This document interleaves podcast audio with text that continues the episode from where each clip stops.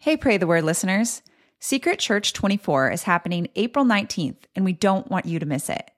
Come be a part of our six hour deep dive into studying the book of Ruth and praying for the persecuted church around the world. Register at the best rate today by visiting radical.net slash Ruth. Pray the Word with David Platt is a resource from radical.net. 2 Samuel chapter 6 verses 6 and 7. And when they came to the threshing floor of Nacon, Uzzah put out his hand to the ark of God and took hold of it, for the oxen stumbled.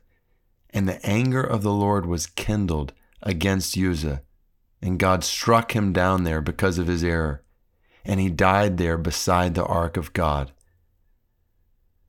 What a sobering verse that is to see Uzzah reach out and touch the ark as it seems to be unstable and immediately God strikes him down. Why? Why such an extreme punishment, penalty for reaching out and touching the ark of God? And there's a lot of background here that goes into this, both with the ark of God and this specific story. But in essence, Uzzah and others around him, but he was the one who reached out and touched the ark of God were treating the holy in a profane way. They were not honoring God and his name, his presence as holy. They were not living in fear of, in proper reverence and awe of God.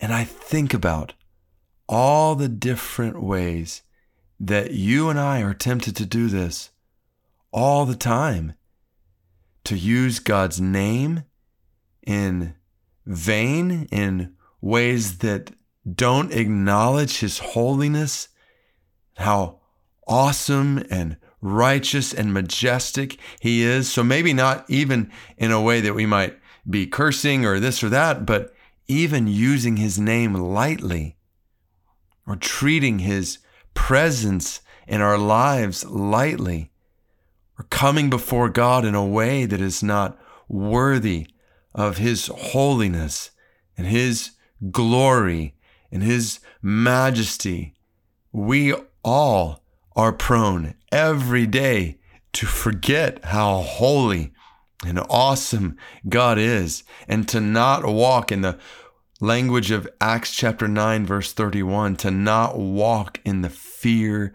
of the Lord. And so we pray, God, help us to treat you as holy, to honor you as holy, to worship you as holy, to glorify you as holy. Every day when we come before you and we open your word, help us to see it as your holy word, not just as words on a page like any other book, but as your holy word to be obeyed fully with our lives. When we pray, whether it's before a meal. God, help us not to be casual in our prayers before a meal, just to recite some rote words. God, help us to think about, consider who you are as we pray to you from morning to evening and all throughout the day, knowing that our bodies are a temple of your Holy Spirit. God, we pray that you would help us to live with holiness, to honor you as holy with every thought we have today, with every desire, with every word we speak, every decision we make, everything we do. God, help us to honor you as holy. God, we pray for the hallowing of your name, just as Jesus, you taught us to pray. Our Father in heaven, hallowed be your name. Cause your name to be made known as holy through our lives, through our families, through our churches. Cause your name to be revered and honored more and more in our cities where we live. And God, we pray that you would cause your name to be revered and honored and glorified among the nations, among the Baloch of Pakistan. God, may your name be known as holy among Somalis.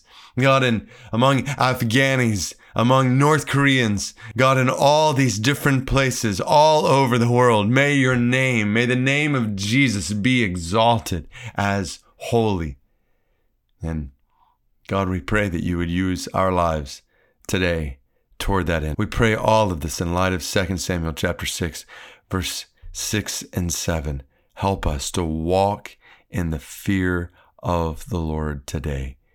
In Jesus' name we pray. Amen.